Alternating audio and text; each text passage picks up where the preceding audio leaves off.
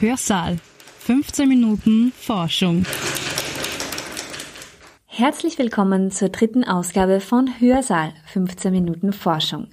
Mein Name ist Gerhild Leljak und ich begrüße heute Reinhold Esterbauer vom Institut für Philosophie der Katholisch-Theologischen Fakultät der Universität Graz.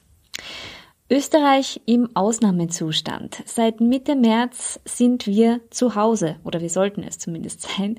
Und äh, diesem Hörsaal vorangestellt ist äh, die folgende Frage, raubt uns die Krise die Menschenwürde? Diese Frage haben Sie als Theologe und Philosoph selber aufgeworfen und ich bedanke mich vorweg, dass Sie sich Zeit für ein telefonisches Gespräch darüber genommen haben und ich würde gerne einsteigen äh, mit der Frage, an welchen aktuellen Beispielen Sie diese Frage momentan festmachen. Was sind momentan Anlassfälle, diese Frage zu stellen? Ich glaube, jetzt gerade wieder wird die Diskussion geführt, ob man denn nicht die Wirtschaft schneller hinauffahren könnte als ursprünglich geplant. Äh, und zwar würde man dort sogar in Kauf nehmen, dass es mehr Tote gibt als bei strengen Maßnahmen.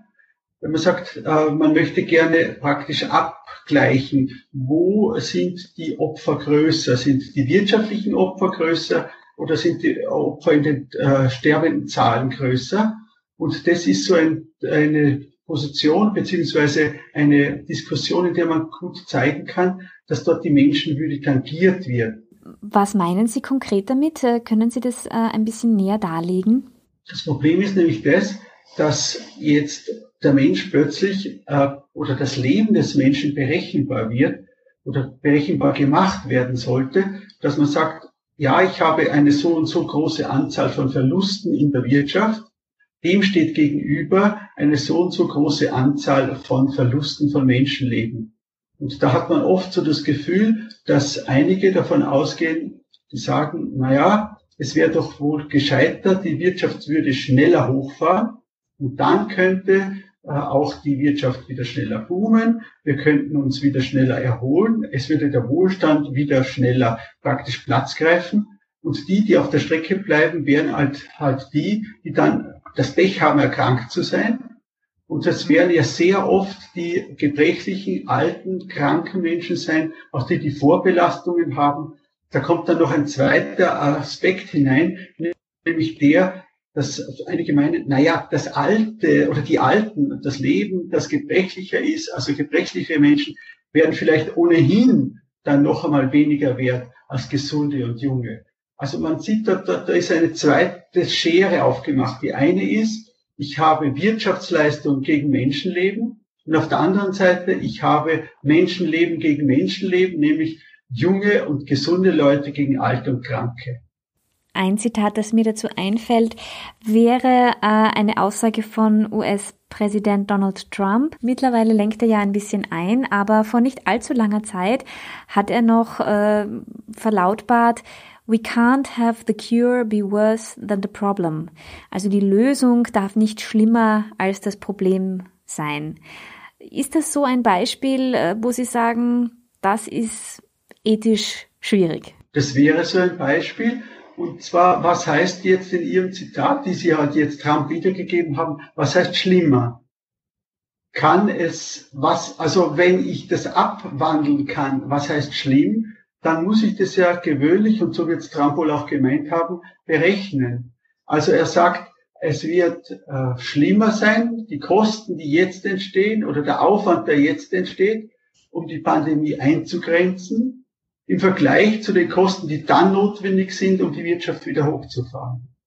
Und dieser Vergleich, das ist die Schwierigkeit, äh, die, die dort jetzt äh, herrscht, weil ja doch der Mensch und so ist es wenigstens in unserer humanitären Tradition klar, dass es hat schon Kant eingeführt, diese Unterscheidung keinen Preis hat, sondern eine Würde hat. Wenn ich einen Menschen praktisch mit einem Preis unterlegen kann, dann kann ich auch angeben, wie viel er jetzt finanziell wert ist. Nicht was er kostet, sondern was er wert ist. Und wenn ich das sage, der Mensch ist so und so viel wert oder ein Menschenleben, wenn es über 80 ist, ist es so und so viel wert, wenn es 30 ist, ist es so und so viel wert, nämlich jetzt wiederum finanziell, dann kann ich diesen Vergleich führen.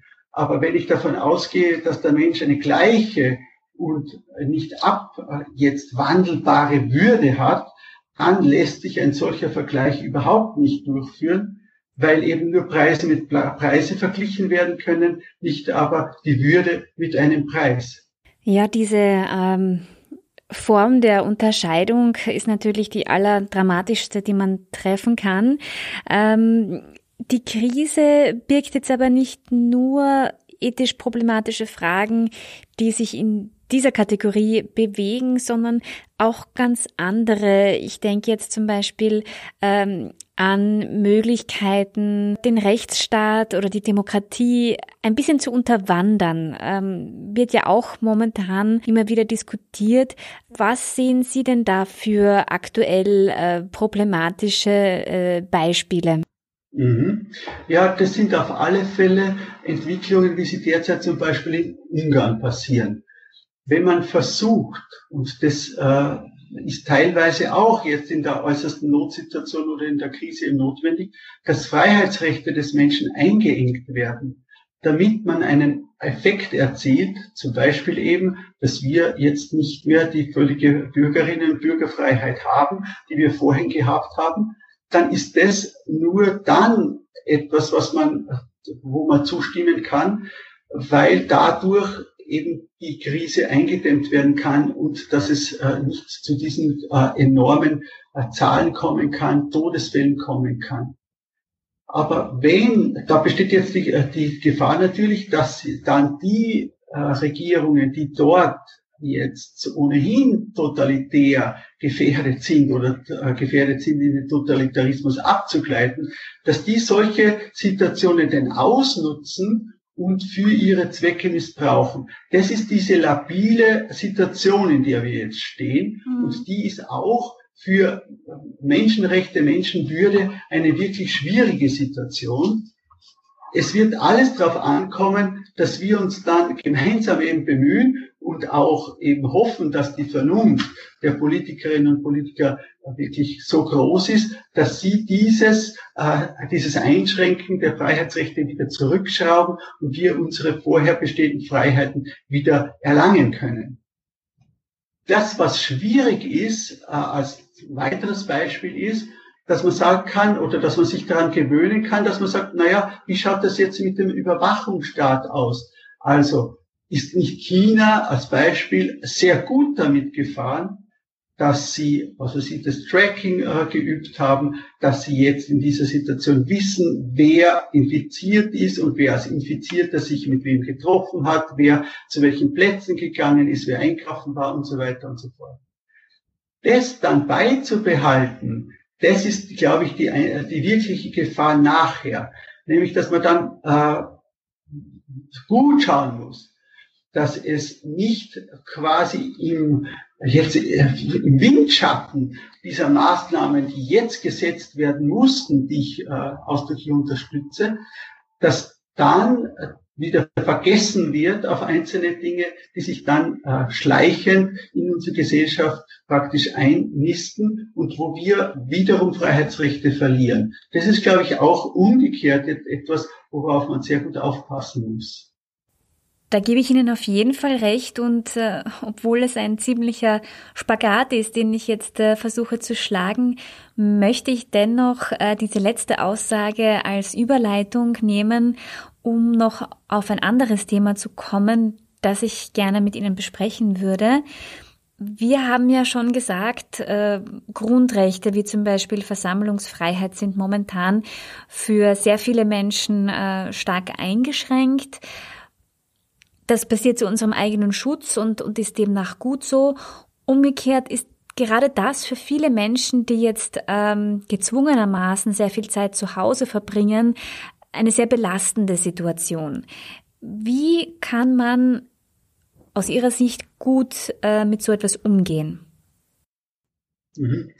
Na, ich glaube, äh, das, was äh, jetzt wichtig ist, wenn man zu Hause ist und wenn eben Versammlungsfreiheit und so weiter eingeschränkt sind, dann glaube ich, muss man, so würde ich vorschlagen, die Sensibilität für das, was uns fehlt, aufrechterhalten. Man sollte sich nicht zu schnell daran gewöhnen wollen. Das bringt ja auch oft Vorteile. Was weiß ich, ich habe weniger Termine, äh, es kann relativ bequem sein. Natürlich nicht für alle. Viele, die im Kaufhaus äh, bedienen müssen, die in den Krankenhäusern arbeiten oder in Apotheken oder sonst irgendwo, dort sieht die Sache ganz anders aus. Aber für die, die Homeoffice haben, ich sage es einmal so, ergeben sich ja auch durchaus Vorteile. Und diese Vorteile, die dürfen uns nicht einlullen sondern ich sage es noch einmal, wir müssen sensibel bleiben für das, was fehlt. Also für das, was wir jetzt an Freiheiten, die wir sonst gewohnt sind zu leben, dass wir die nicht leben können und auch durchaus immer wiederum darüber nachdenken, was uns denn jetzt fehlt, so dass dann, wenn es möglich ist, diese Freiheitsrechte wieder zu gewähren, dass die auch wieder eingefordert werden können, wenn sie uns nicht von vornherein gegeben werden sollten. Mhm.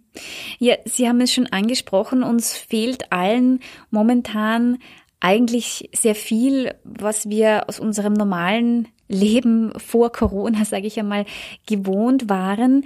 Und äh, mir ist bewusst, wenn ich jetzt von mir selber spreche, dass ich in einer sehr privilegierten Situation bin, dass ich ein, ein angenehmes und äh, funktionierendes Homeoffice habe, in dem ich äh, gut arbeiten kann und prinzipiell ist ja Österreich äh, ein Land, in dem auch die Versorgungslage gut ist im Vergleich zu anderen Ländern. Also man könnte auch versucht sein, an der Situation mehr Zeit, sage ich einmal, zu Hause zu verbringen, auch ein bisschen etwas Positives zu sehen. Zum Beispiel, dass man ein bisschen weniger Zeitdruck hat als normalerweise, Dinge im eigenen Rhythmus machen kann. Das kann man vielleicht auch als Zeichen werten, dass die normale Arbeitswelt unter Anführungszeichen vielleicht auch ein bisschen zu schnell für manche Leute abläuft, oder? Also ich glaube, dass man besonders eines merkt, positiv vermerkt, das ist die freie Einteilung der Zeit. Ich glaube nämlich oder bin überzeugt davon, dass die Zeit, die jemand hat, ein sehr, sehr hohes Gut ist und mit dieser Zeit umzugehen, das ist etwas, was uns in unserer Souveränität jetzt in diesem Getriebe oft abhanden gekommen ist.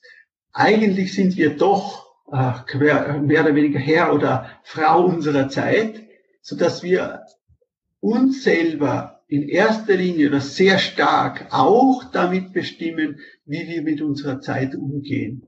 Und dieser Umgang mit der eigenen Zeit, die jetzt möglich geworden ist, äh, die zeigt uns, dass wir in unserer Selbstbestimmung vielleicht jetzt mehr Chancen bekommen haben dadurch, und dadurch umgekehrt merken, dass eine zu große Fremdbestimmung in unseren Zeitabläufen eigentlich etwas ist, was wir nicht wollen oder was uns und, und wenn es dann nicht einmal notwendig gewesen ist, dann müsste man sagen, dann haben wir bislang einen Fehler gemacht, dass wir uns unter dieses Zeit, unter diese Zeitdoktrin mehr oder weniger fraglos unterworfen haben, vielleicht ein bisschen gejammert haben, aber es doch hingenommen haben. Also wenn uns das dann umgekehrt gelingt, äh, diese Zeitsouveränität wieder zurückzugewinnen, ich glaube, dann hätten wir Lebensqualität gewonnen. Das wäre jedenfalls zu wünschen, dass uns äh, zumindest ein kleiner Vorteil aus der gegenwärtig sehr schwierigen Situation erwächst, den wir dann vielleicht, wenn wir unseren Alltag wieder neu anpacken und neu ordnen, für uns eben nützen können. Ich sage jedenfalls, wenn wir über Zeit gesprochen haben, vielen Dank, äh, dass Sie sich die Zeit für den Hörsaal genommen haben. Ich sage herzlichen Dank für Ihre Einladung dazu. Es hat mir jetzt eine große Freude gemacht, da mit Ihnen zu reden. Ich wünsche Ihnen auch wieder gute Gesundheit und bis zum nächsten Mal. Bis bald, das sage auch ich. Wir hören uns hoffentlich nächste Woche wieder, wenn es wieder heißt Hörsaal 15 Minuten Forschung. Mein Name ist Gerhard Leliak. Bis dahin wünsche ich Ihnen alles Gute. Bleiben Sie gesund. Hörsaal 15 Minuten Forschung.